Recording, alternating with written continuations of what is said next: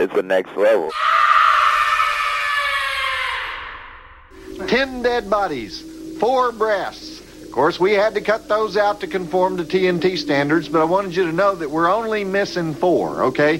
Nine gallons of blood, janitor on a nail, exploding stomach, axe in the face, rat foo, wrought iron fence foo, multiple acid foo, javelin foo, lawn boy foo, commode foo. Three stars. Check it out, and then we'll be back with the mail girl and lots more wacky hijinks on Monster Vision.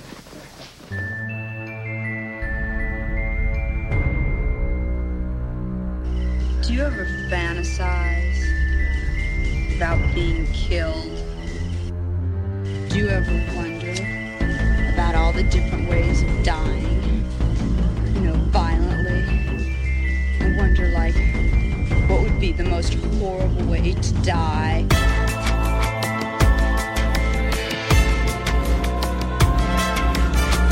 Well, hello, Mr. Fancy.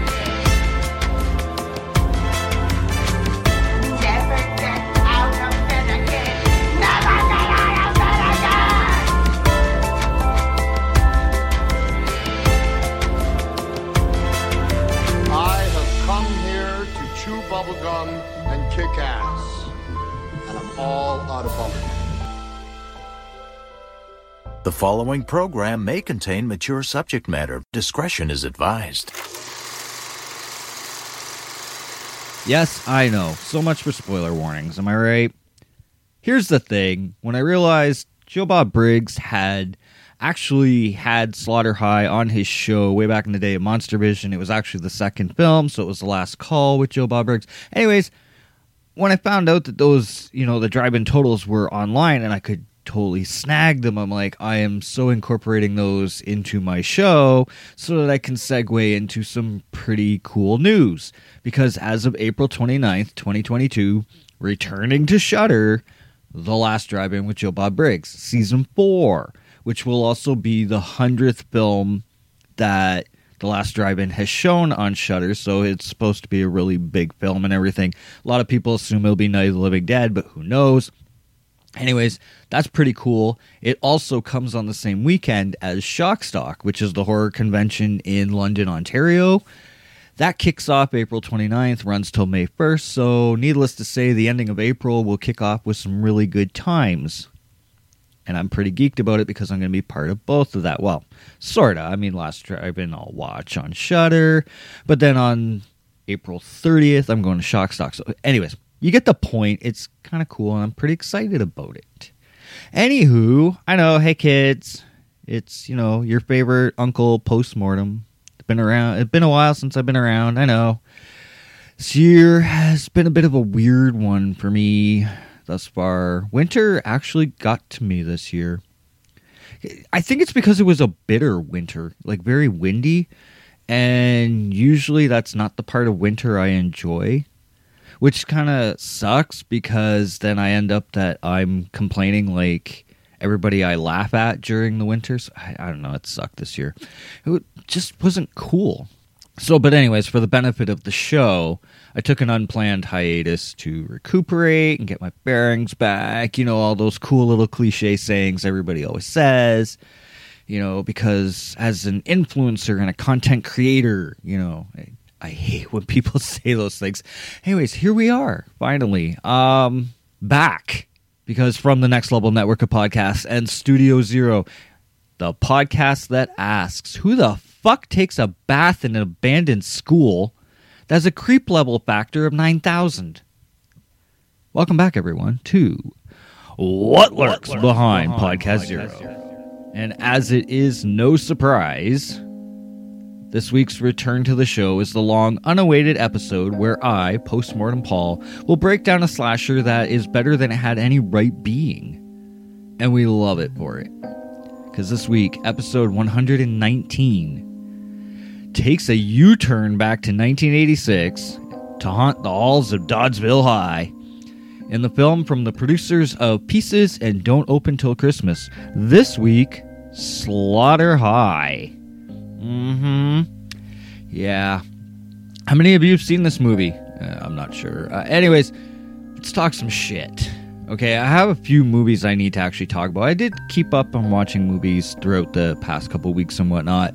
Um, I know it's been like a month actually. I realized that I think the last episode I released was like February 21st or 20th or something like that. And I was like, wow, it's been a full fucking month. Didn't think it was that long. But anyways, did watch some flicks. Um, two of them were exclusives on Shudder actually. The first one being The Seed. Again, exclusive flick on Shudder. Uh, apparently, was shown at the film festivals and whatnot. The whole idea of the film is that these three quote unquote content creators, uh, basically annoying people who go places, share it on social media, and consider themselves important, they go out to this house owned by one of their dads, one of the three girls. It's their dad that owns this house. It's out in the middle of nowhere, and basically they do a lot of annoying things. And then some meteorite lands in the backyard and it hatches a Mario Koopa looking alien that will morph into something bigger and try to impregnate the girls or something like that. And it does it in some like society like orgy kind of way. And you're thinking, this sounds amazing. Here's the problem. The girls are annoying. Very annoying. I mean, okay, there's the one girl in the movie, Charlotte. She's okay. Uh, she's the dark haired one. The other two are blondes. Fucking annoying as hell. I, I have a feeling that this may be some form of satirized version of what, you know, YouTubers and that kind of ilk might be like. And maybe that's what they're trying to just take a little stab at it or whatever, but it's just not that entertaining. Like for the first, I'd say 45 minutes to an hour, I'm like, okay, when do we kill them? because it's like, it, they're very annoying characters. Now, the cool thing about the film, though, is the practical effects. Very well done. It actually makes the film worth checking out. And the alien is kind of cute in a weird animatronic alien that looks very Mario Reptilian inspired kind of way. So, I mean, yeah, I watched the film. I thought it was okay. Um, I will say, like, you know, if you check it out, it, it's it's something that's worth checking out, but mainly for the the last half hour. The first hour, I'd say more or less, uh, even though like I think there's like supposed to be there's like some statement about influencers on the net or whatever, it's trying to take a stab at them or whatever. It's just somewhat of a bore. That part, eh, whatever. But the alien and the cool practical effects and stuff, that's all worth it. So, I mean, I say check it out. Whatever. Moving on to another one, Hellbender.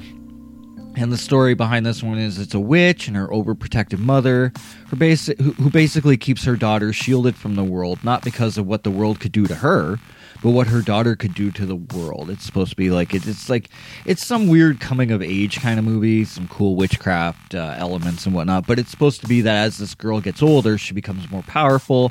She could cause more problems to the world, and also what's kind of weird is mom and daughter are like a heavy metal band out in the woods called Hellbender, so that's where the title comes from, obviously.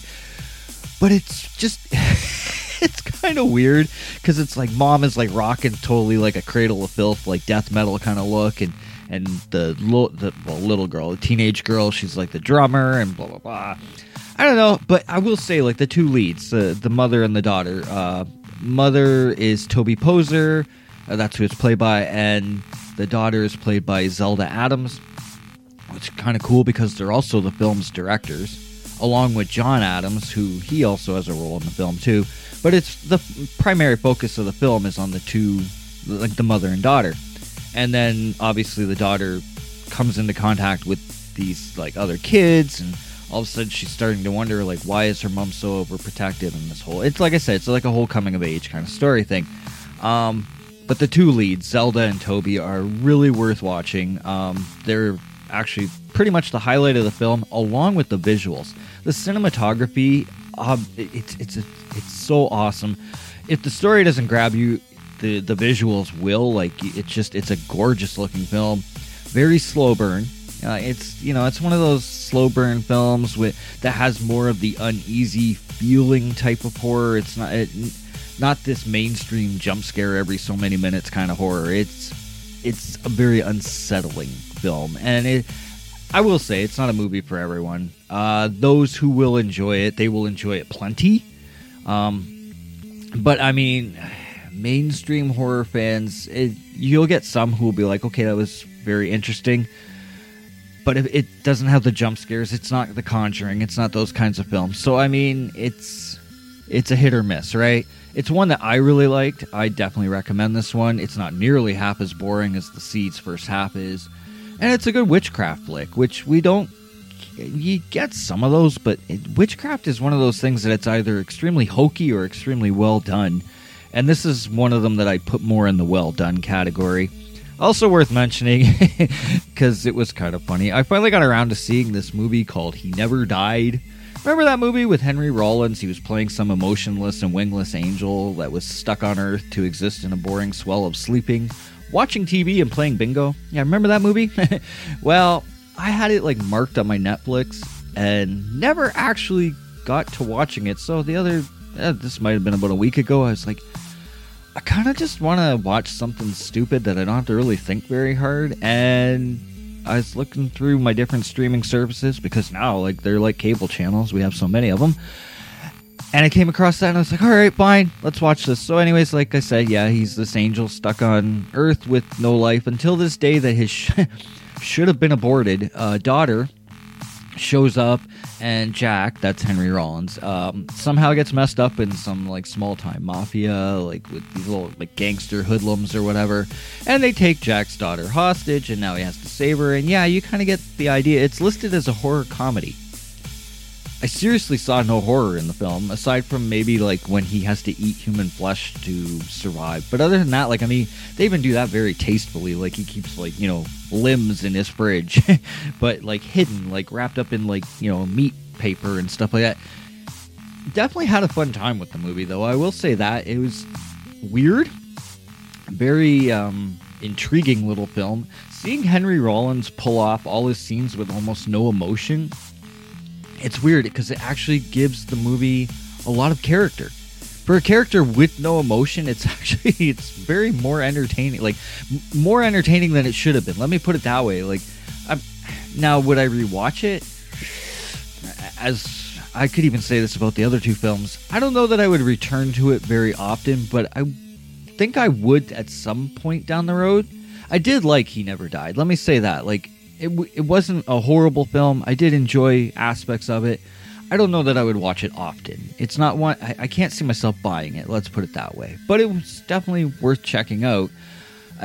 As with the other two films, they're worth checking out. I'm not sure how much you guys will like them or you won't like them, but I put it out there. Quickly, also worth noting. Uh, so Waxwork Records been really busy this early part of the year. Uh, they just recently shipped out the Fear Street triple LPs.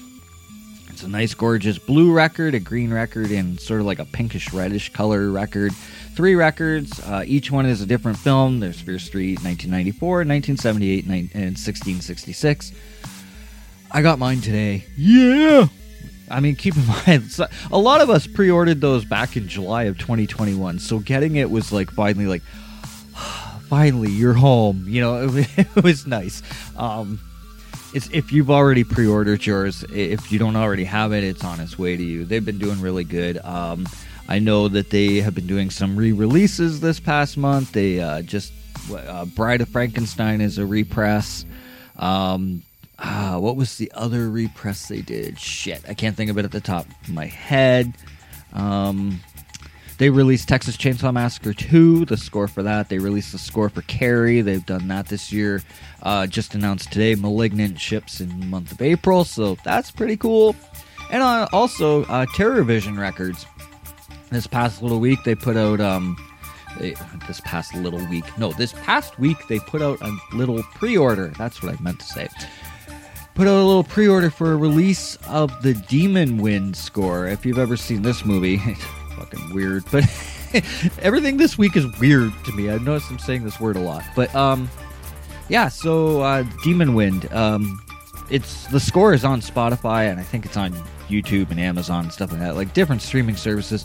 but it's never been released on vinyl. Well, they're releasing it on vinyl for the first time. I will say this this is a warning to any of you who may be interested. If you live in Canada, the shipping is a bit on the hefty side. I'm not going to, uh, you know, I'm not to candy coat that. It's yeesh. But the thing is, the soundtrack is really good, and the product's presentation is just gorgeous. Like what how they put it together, it looks fucking awesome. So if vinyl is your thing, it might be worth the extra pennies. That's all I'm gonna say about that. As for the next movie's soundtrack, well, here's the thing: if it was ever released, I couldn't find any trace of it anywhere, anywhere. But the composer, however, is one of like the horror fan base out there, they know this guy really well. Yeah, so let's do this. Trailer timeout. I gotta get back into the swing of things. Fuck a month vacation. Jesus. Um, trailer timeout. And when we return, we are going to revisit this somewhat beloved slasher. Uh, it's as with most horror films, I find it's very hit or miss. Some people love it, some people hate it, but I find the people that love it are like extremely like passionate about it. It's like, holy shit, this is my jam. So when we return, we're gonna revisit it. It's a fun little movie that has a bit of bad mojo attached to it. I'm gonna say that right now, and I'll explain that after the break. So let's do it. Slaughter High trailer starts now.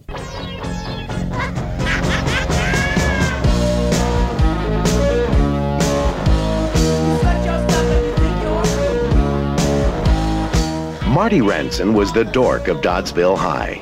You get undressed in there. His classmates laughed at him. Are you ready?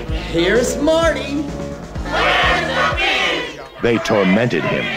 Where's the beach? And then they went too far.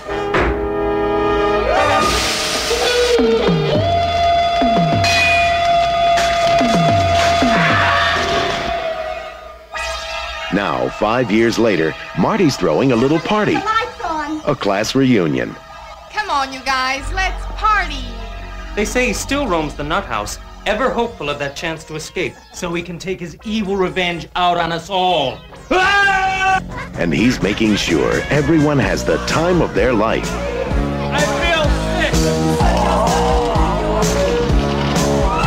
He's created a romantic atmosphere for rekindling old flames. And a nice place to just hang around. Marty hasn't forgotten a thing. He's giving them a blast from the past they'll never forget. Marty Rantzen is still a dork. But tonight he's getting even. Vestron Pictures presents Slaughter High.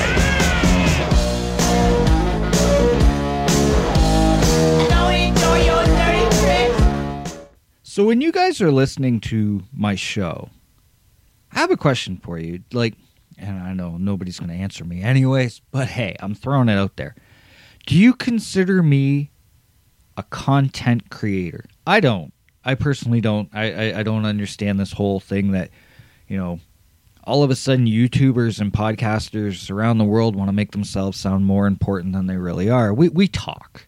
That's all we do. Half the time I can't even talk properly. My tongue gets tied and I sound like a bibbling idiot. But and I don't mean that in like some negative way. What I'm saying is is that I don't consider this content. I just consider it my opinion that I'm putting out there and someone either agrees with me or they don't. Like I don't know. I don't I'm not a, a film student. I'm not someone who's got some great education background in film or anything. I just talk about movies and I talk about actors and actresses and I laugh at things and whatnot.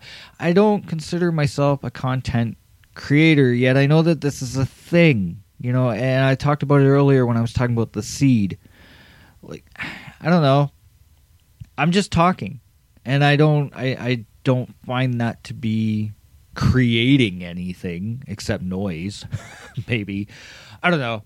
I will say this though, just quickly uh, on the Facebook page, I posted a couple articles. Um, so Elvira, Mistress of the Dark, um, Cassandra Peterson, basically has joined Rob Zombie's Monsters film. She's going to be the um, what is it, the real estate agent. She's going to be in that. There's an image of her already. She's actually donning her actual red hair and not the black wig, so it's kind of cool. And then just recently reported Christina Ricci has joined the Wednesday Addams project that's coming from Netflix that Tim Burton is producing or directing or whatever. I don't know. I, I'll be honest with you, I haven't been really paying attention to it because I sort of didn't know if I was going to be interested. And then I saw Christina Ricci's name got attached to it, and I'm like, okay, now I'm on board. I will give it a shot. So just putting that out there. Anyways, all that aside, now let's move on to the film review of the week. Slaughter High. I guess maybe I am a content creator because I put on this character like Slaughter High. You know, no. I'm just literally being me, um, which is not true. True? I don't know. I, I'm trying to keep everything mysterious. I don't know if it's working. Probably not. Slaughter High was released November 14th, 1986. Time to ignore everything else and just get on with the movie. It had a limited release, but in some areas, the film remained in theaters until early spring of 1987, which was more common back in the 80s and even in the 90s. Some movies would actually stay in theaters for months, like, and even some of them a year. Like, I think Pulp Fiction, if I remember correctly, Pulp Fiction was in theaters for like almost a year. Like, it was a lot more common back then. Nowadays, you know, a movie comes out like The Batman just got released. They're already talking about it going digital 45 days later, and then it'll be out on Blu ray like another month later and stuff. It, things move too rapidly nowadays. Where back in the day, like there were times a movie came out, it didn't have its VHS release until almost a year and a half after it was in the theaters. So I know probably because it was you know a lot more process to you know, produce the the physical copies and whatnot, but but whatever. It's just back in the day things were a slower process than they are today. The movie Slaughter High was written and directed by George Dugdale, Mark Ezra, and Peter Mackenzie Litton. And I will say that Dugdale, George Dugdale, was actually secretly dating Carolyn Munro, the star of this film, um, at the time of the filming. And after the filming was done, that's when the two got married, and they lived together up until January of 2020 when George Dugdale passed away. Mark Ezra worked on The Dark Knight, but not the one you're thinking of. No. Um, so aside from the Nolan Dark Knight film, there was actually a UK uh, fantasy TV series called The Dark Knight, and it came out in 2000. It was kind of like um inspired like by Dungeons and Dragons, sort of Game of Thronesy like kind of show or whatnot, live action format and all that sort of stuff. Uh, obviously not to the budget of Game of Thrones, but it was sort of done like that. But uh, it's just it's funny because if you say to people, "Oh, Mark Ezra worked on The Dark Knight," and they're like, "He did?" Like I didn't know. No, because he didn't work on that one. um, and Peter Litton, uh, his other grand piece of work comes in the form of uh, he was a special effects creator on the creature feature Rawhead Rex, which just recently got reported it's getting a 4K Blu-ray release in the very near future. Now, Slaughter High was actually during the filming of it, the filming title for it was April Fool's Day, which makes sense if you know the story. Problem is, is that Paramount grabbed the rights to the name, like the title, before the producers of this film could lay claim to it. So, because there's that other film that came out same year, 1986, called in 1986 called April Fool's Day. Well, that's because Paramount bought the rights to that title before these guys did, so these guys had to change their movie title to Slaughter High. And I talk about the producers. The producers for this film are Steve Minasian and Dick Randall. And I've talked about both guys on this show uh, before, uh, previous episodes, actually, a couple of them. Uh, the Pieces episode, episode 100, and then when I did the seasonal episode of Don't Open Till Christmas, yeah, both guys were involved with that as well. As a matter of fact, I believe this is the third and final film where both Minasian and Randall work together in producing movies. Uh, Dick Randall in this film, much like in Don't Open Till Christmas, uh, he had a in Don't Open Till Christmas he had an uncredited party guest role. Uh, in this one, he plays the role of Manny, Manny is Carol's um, like uh, acting manager, like what uh, you know, her deals with all her acting um, affairs and whatnot. So it's a small little role. It's also a role in which we get a little Easter egg that I will talk about a little bit later down the road in the review. The cinematography for this movie is by Alan Pudney. Uh, he also worked on the film Don't Open Till Christmas.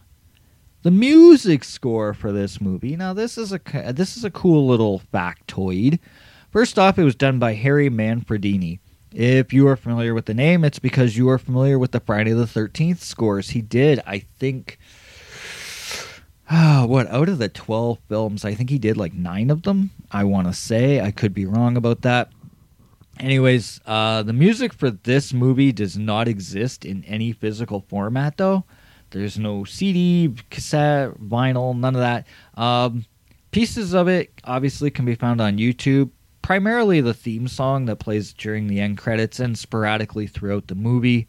Um, but his his actual score has never had a physical or digital release of any type. Probably because a significant portion of Manfredini's score in this film is actually from previous work on his Friday the 13th films.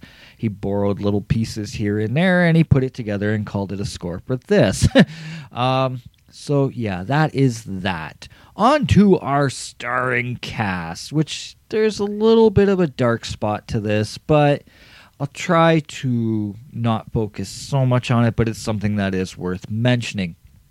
And we're going to start, obviously, with our class nerd and our killer for this movie, uh, Simon Scudamore as Marty Rantzen. Um, this is his only film. Now, I will say that during the filming of Slaughter High, they couldn't film on weekends. And the reason for that was because uh, Simon was unavailable due to commitments of him helping out at a school for deprived children.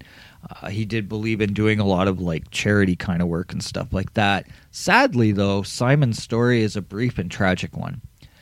And the reason for that is because just after the initial filming of Slaughter High had concluded, he died. Uh, it was an apparent drug overdose suicide. Uh, he he was only 28 years old, and unfortunately, never got to see this film even get its release, uh, as it was released two years later. He he passed away in 1984. Um, I will say that both uh, George Dugdale and Peter Litton they were really worried because if, if you've seen this film, it, it, some of the quote unquote bullying is quite brutal and so they were kind of worried, like knowing, um, you know, when they found out that he battled with heavy depression, uh, they they were really worried that this the filming of this might have kind of pushed him over the edge and whatnot. It was actually Simon's mother who put them at ease and made them realize, you know what. He battled with depression his whole life. It, it, as a matter of fact, movie working on this movie was a highlight for Simon. So, it's a shame he never got to see its release. He did get to be a part of it, though, and it was something that gave him great joy near the end of his life. Unfortunately, he did lose his battle against depression in an apparent drug overdose suicide. We are going to move on from Simon now to the star of the film being Caroline Munro. She was the big name that was the pull in uh, at the time, big, you know, B movie scream queen right up there with the likes of like Jamie Lee Curtis, Marilyn Burns, and whatnot. Caroline Munro is another one, and I've talked about her on this show a few times. Uh, episodes like Don't Open Till Christmas and Star Crash. Star Crash, God, I love that movie. Um, when she shot this film, she was 35 years old, playing like a 17 or 18 year old, and actually did it quite convincingly though she does have the British accent that at times, you know, showed its face. But whatever, it is what it is. Um, moving on to Carmine Iannacone. Uh, he played the character of Skip. He was also in the film Made to Order with Ally Sheedy. Uh, that's the movie about where she's like the rich brat and her fairy godmother turns her into a maid to show her, you know, that life isn't always served on a silver platter kind of thing. He was in that, and he was in an episode of Moonlighting with Cybill Shepherd and Bruce Willis. Oh, yeah, good old Bruce Willis. Yippee ki yay, motherfucker.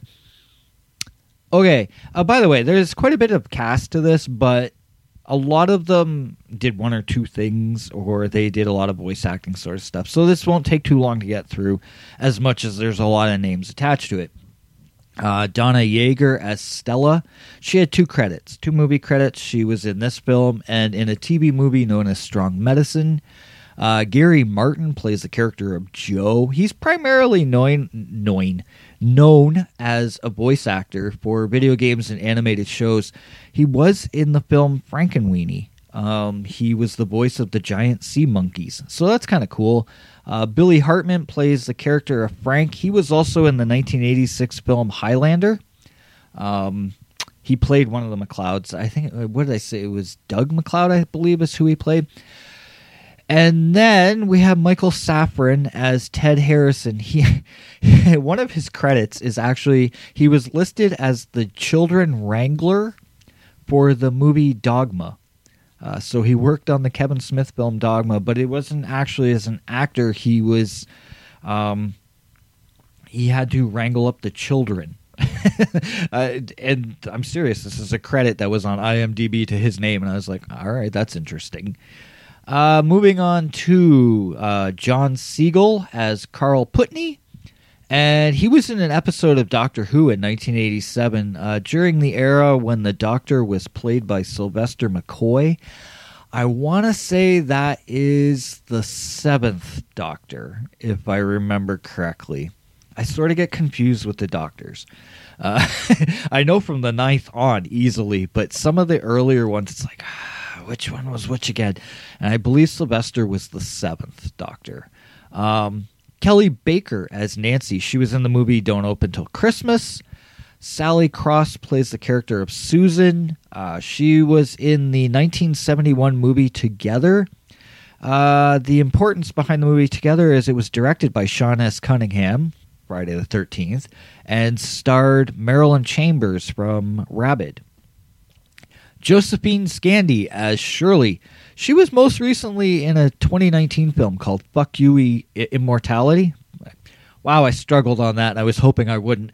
Fuck You Immortality. There we go, that's a little bit better. Uh, that film also featured Nicholas Vince, which, if the name sounds familiar to you, he is the Chatterer from the Hellraiser films. Uh, the first two, Hellraiser and uh, Hellbound Hellraiser 2. So she was in that most uh, that I think that was actually her most recent film. I don't think she's done anything in 2020 or 2021. Uh, Mark Smith as the coach. He's the, the coach in this film. Uh, originally, they wanted Telly Savalas or Peter Lawford to be the coach in this movie, but both actors wanted too much money. So Mark was third up and got the job. He's mainly known for voice acting roles, um, which includes this is an interesting one. He has an uncredited role in uh, Ridley Scott's Blade Runner. He was the voice of the off-world tourism ad. You know how in the film they had the different ad. Well, obviously, the, you know there's a lot of different ads and you know promotion shit like that. Um, what what do they call that? Um, shit, I can't think of it now. But anyways, it, it, there was the zeppelins that were flying overhead of Los Angeles, and they had the different ads and whatnot. He was the voice for the off-world tourism ad. He also had an uncredited voice role in the movie Hardware, which is a really good cyberpunk film. Uh, he also worked on anime series like AD Police Files and Cyber City OEDO 808. So he he had his run in the cyberpunk uh, genres for sure. Uh, John Clark as Digby. He worked on another Mark Ezra project, um, 1995 film known as Savage Hearts, and that was actually his only other credit. So he was in this and Savage Hearts. And that is that, kids. Uh, the runtime for Slaughter High is an hour and 30 minutes long. It is rated R for male and female nudity, severe violence, language, frightening scenes, and substance abuse. The budget was $2.1 million. Profits? Who the fuck knows? Couldn't find it anywhere, so I kind of gave up. The synopsis for this movie for Slaughter High, aka April Fool's Day. It's not actually April Fool's Day, but I think that's the title it really should have gone with. But, anyways, there's horror in the halls, lynching in the lunchroom, murder in metal shop. Welcome to Slaughter High, where the students are dying to get out. Marty was the nerd everyone made fun of. All the jocks and pretty girls teased, taunted, and tortured him mercilessly. Things went too far when one of their jokes backfired, disfiguring Marty for life. It's five years later, and Marty is throwing a reunion for all his high school friends. Friends in quotes. Does he have a surprise for them, though? The prom queen, the jock, the class clown, the busybody, the rebel, and a few select others have all been invited for Marty's Gala of Gore. Five years ago, Marty got mad. Now he's going to get even in one riot of a reunion. And for this next segment of the show, I'm calling this I Got the Nitric Acid Blues. I know that was horrible, but you're still listening, I hope. uh, so, yes, so this film was shot entirely in London, England. Story takes place in the United States, but if you remember when I talked about Pieces, Pieces was a film that took place in New England but was shot completely in like Italy and Spain and different parts of the EU. Well, same with this. The the uh, the entire film was filmed in London, England, yet the story is supposed to take place in the United States. And I mentioned pieces, yes. So the Easter egg in here is when Manny, played by Dick Randall, is talking to Carol on the phone. Um, you see in the background where where when they show Manny, yeah, there's a poster for pieces. Um, and that was obviously thrown in there because Dick Randall and Steve Minasian both produced pieces, and they produced this. Uh, okay, so I, I know I keep calling this movie April Fool's Day because I do feel it's the more fitting title. But however, in Japan and Spain, that is actually how they know this movie for some fucking strange reason. The rest of the world knows it as Slaughter High, but in Japan and in Spain, the movie actually has the title of April Fool's Day. And I guess there's old VHS recordings that are out from both countries where that's the title on the VHS packaging, which I'm like, it fits, man. They should have stuck with it. I get it. I know. Legal issues, right? But whatever. Which, okay, so Slaughter High is an interesting little flick, but deals with some pretty deep ideas and some themes, especially with the aspect of bullying. Although with this film, I don't know if I call these kids bullies. I call them goddamn criminals. Like, they're right out fucking downright despicable pieces of shit. Who fucks with someone's like chemistry set and like okay, so I, I understand the joke was uh, it backfired, but what was the joke supposed to do? Like you're fucking around with chemicals, and you knew something was going to happen. It's same with like when they give him the joint and it causes him to like, you know, like violently vomit and whatnot. Like I there's a there's a difference between a joke or a prank and trying to kill someone and i feel like had marty died from this these kids could have been charged with fucking manslaughter like so i don't know that i call that bullying uh, it's a little bit more extreme but then at the same token i do got to ask this who the fuck puts nitric acid on the most unstable of shelving units at the top there's nothing anchoring this shelving unit down and it weebles and wobbles around like a drunken ass hat on St. Patty's Day. Like, I don't know, like as much as the quote unquote friends of Marty, you know, uh, they're they're fucking hateful assholes. At the same time, school negligence have to play a part in this as well. Like, I don't know. It, it, we see this with institutions and you know businesses and whatnot. It's always reactive, never proactive. And the whole time you're watching this film, well, especially this scene, I should say, and you see that bottle of nitric acid just like wavering around on the top of that shelf, and I'm like, first off, Marty, move your fucking ass away from there. Number two, what school puts this shelving unit here? With and it's completely unstable. Let's put all these unstable chemicals on it. Like i don't know like it's just like as much as I, yes i want to fault you know the asshat kids at the same time the school is no fucking better. Um you know wait till someone gets hurt and then do something to protect everyone. It's typical.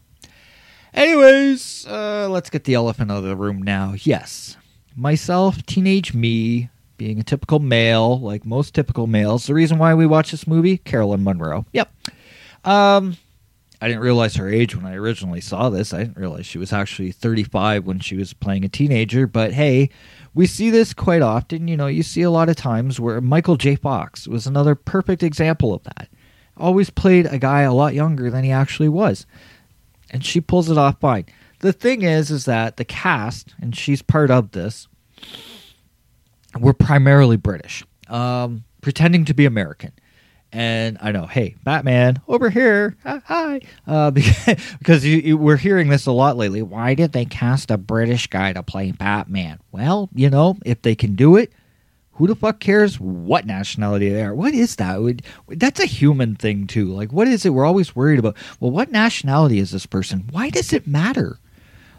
like, fuck, seriously. Can they play the role? Yeah, okay, then fine. Then I don't care if they're from Zimbabwe or, you know, Australia or some pl- island I've never heard of. It doesn't matter. If they can play the role, that's all that matters. Um, I do admit that, yes, some of the accents in this movie are not very American. Um, but, you know, they get points for doing the best they could. Like I said, the movie was filmed entirely in London and they probably didn't have the budget to start flying a bunch of actors over, so they had to work with what they had.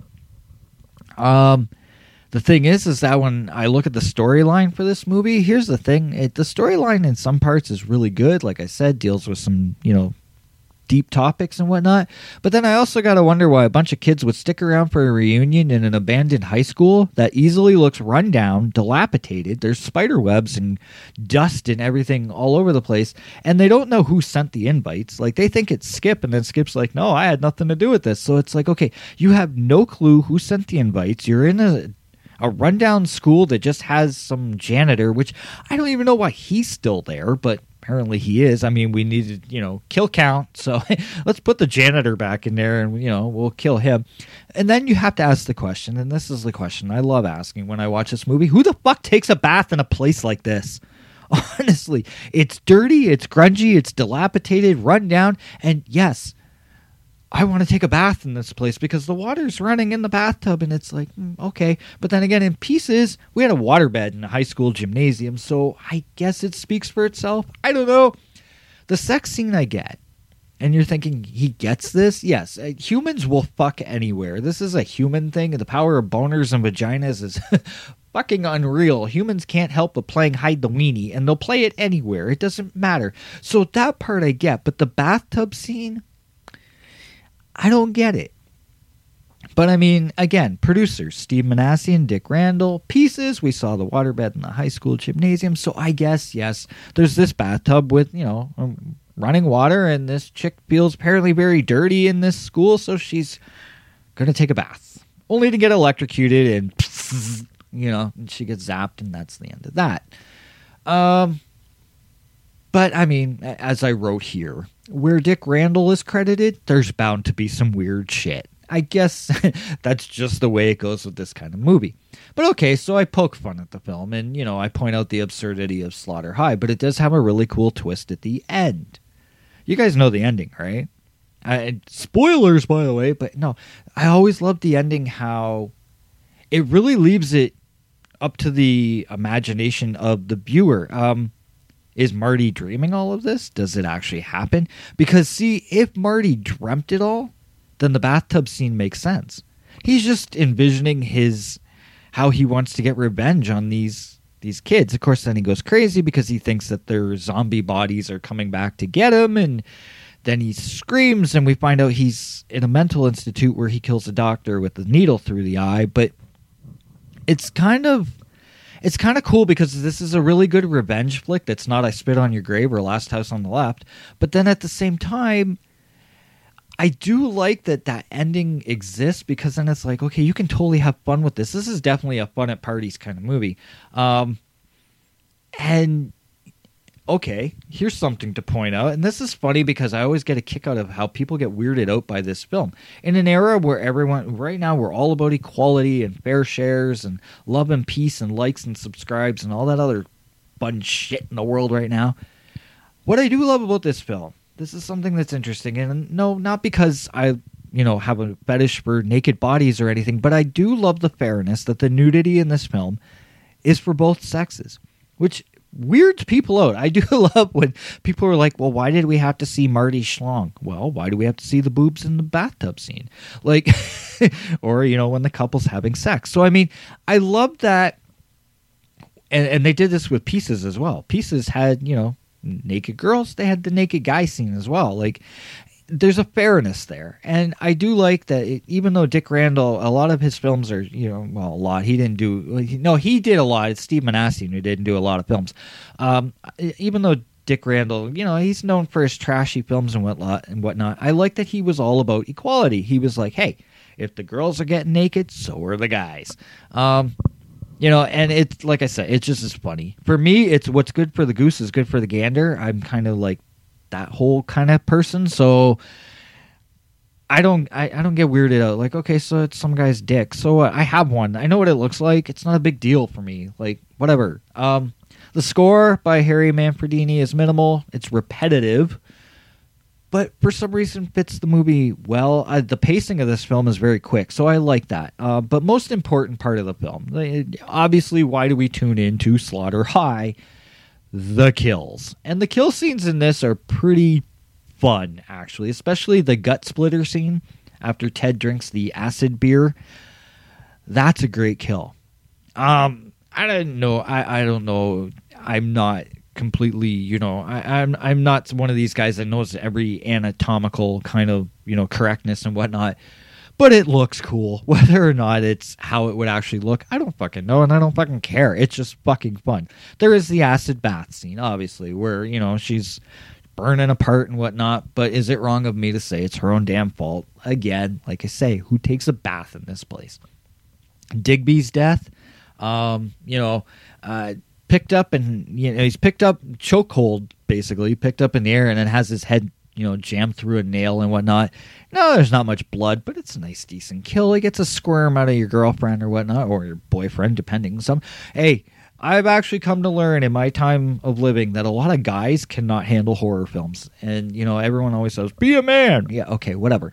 Um, seriously, it. Um, this is one of those kills where there's no blood, but it's like, how my head hurts watching that scene. Um, Carol's death scene was extended and improvised to some extent because when they were nearing the end of the production uh, and editing process and whatnot, they found out the movie would only be about 75 minutes long. They wanted to stretch the runtime out a little bit, so her death scene is one of the um, extended scenes that was added to after the initial filming, which it should be mentioned that a few of those scenes where Marty's wearing the jester mask uh, if the if the shots were filmed after the loss of Simon Scuddamore, um, it's actually Mark Ezra, the director, wearing the mask. Um, and where have we seen this before, folks? Um, I believe Halloween. You know, the one kill is the hand of uh, what Deborah Hill.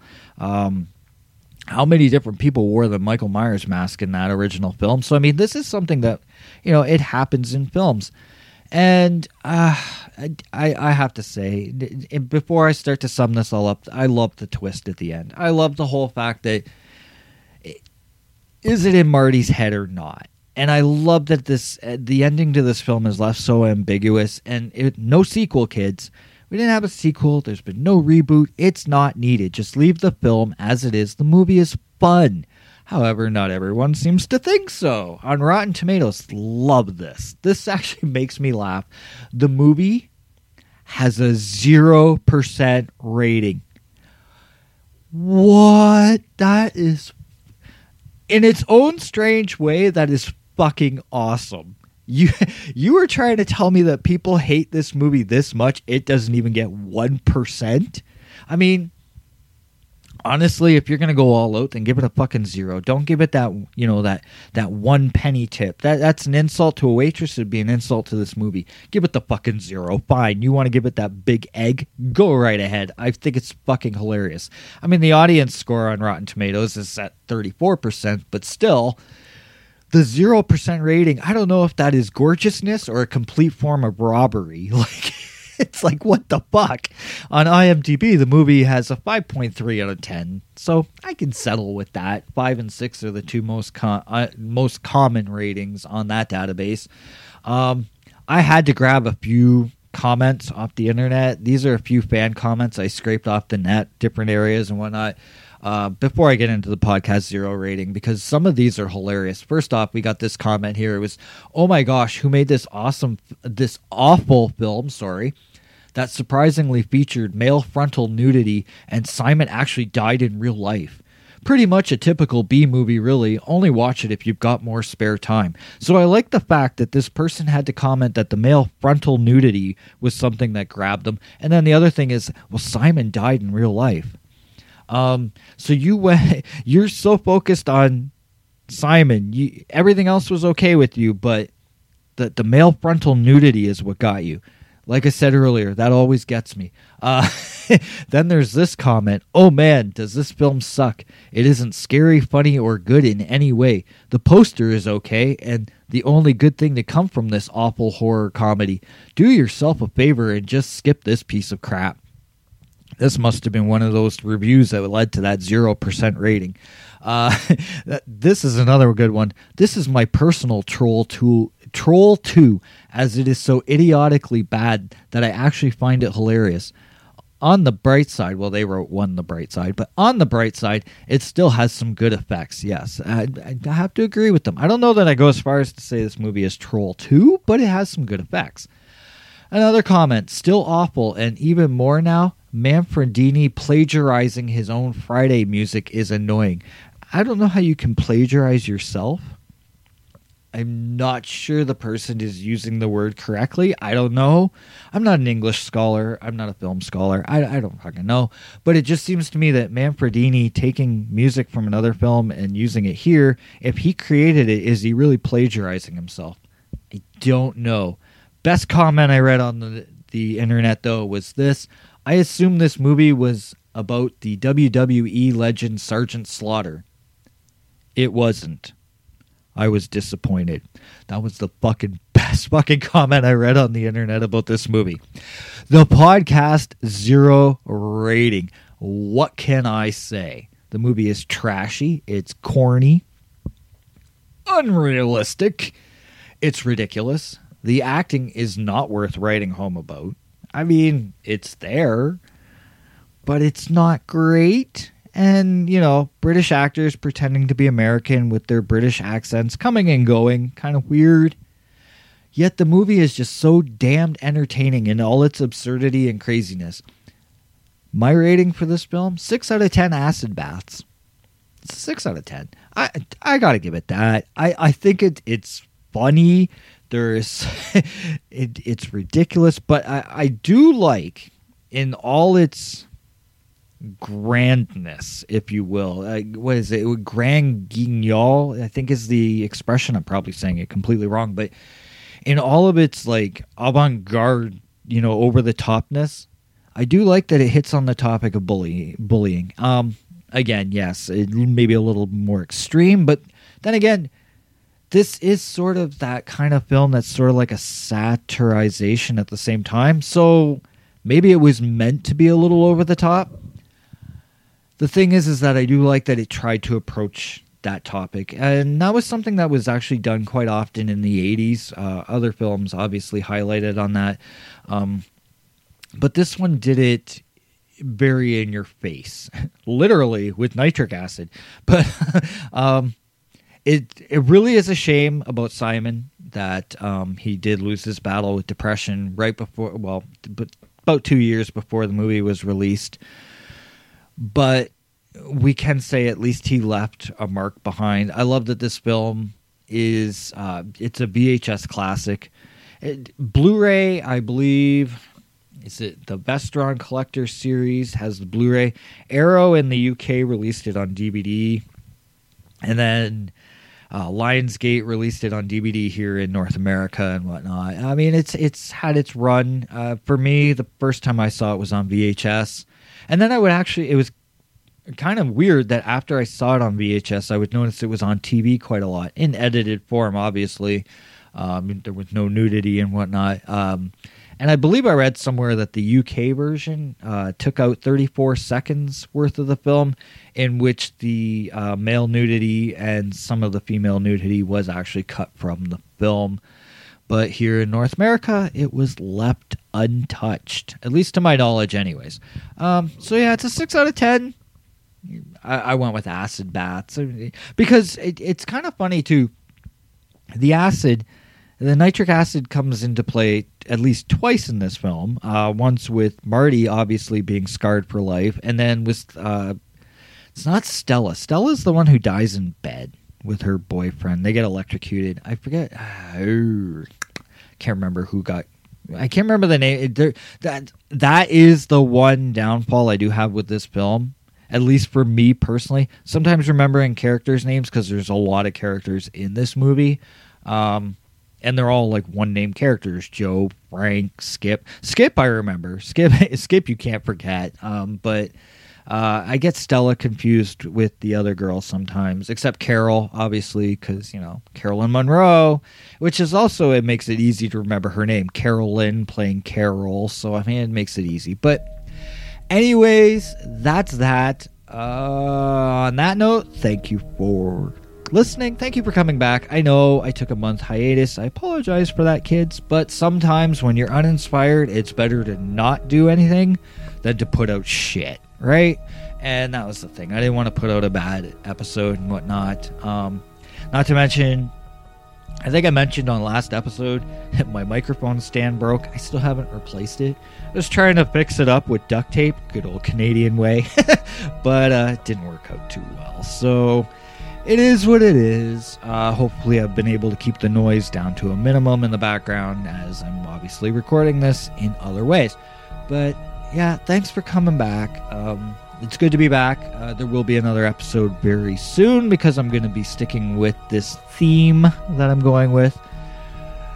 But, anyways, let's quickly just run through where to find the podcast Spotify, Apple Podcasts, Google, Red Circle, uh, Podbean, FM Player, or Player FM, whatever it is. Um, Podcast Addict, you know, anywhere that most of the major streaming apps now are carrying the show, which is really awesome. On social media, facebook.com slash what lurks behind podcast zero, Instagram at what lurks behind podcast zero, and Twitter at WLB Podcast Zero. You can also email me at what lurks behind podcast zero at gmail.com.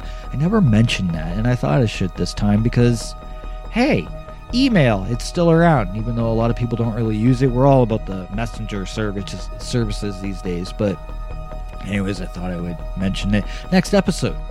I am going to announce the next episode keeping it relevant keeping it close with the theme and the times. There was that other movie i was talking about from 1986 you know the movie that had the title this movie should have had. Yeah we're gonna go with that. So episode 120 the featured film review will be for April Fool's Day because why not? Um, pretty much when the episode comes out, it'll be around April 1st, anyways. So why not? Let's go with it. Uh, I didn't do a St. Patrick's Day episode this year. Didn't feel the need to. I mean, once you do the first Leprechaun, do you need to do the others? Well, maybe. Uh, maybe at some point I'll get to those, but. Or there's Maniac Cop. That's a St. Patrick's Day movie that nobody actually ever really remembers because it's so minor in the in the theme and whatnot. But there is that. Anyways, thanks for coming back. And this show is actually going to end with a song. Um, not an official release, so I don't know that it's the accurate version, but it's a version I found online. I thought, okay, let's share it because it's a catchy song that's going to get stuck in your head and you'll all hate me for it when it's done. The song is called April Fool's Day, I assume, by Harry Manfredini. There's never been a credit as to the band who performs this song, but I'm assuming it's him or some punk band that was so under the radar they didn't even feel like crediting them. Al, where you been, man? You need to shut the fuck up! Hey, lick my plate, you dog dick!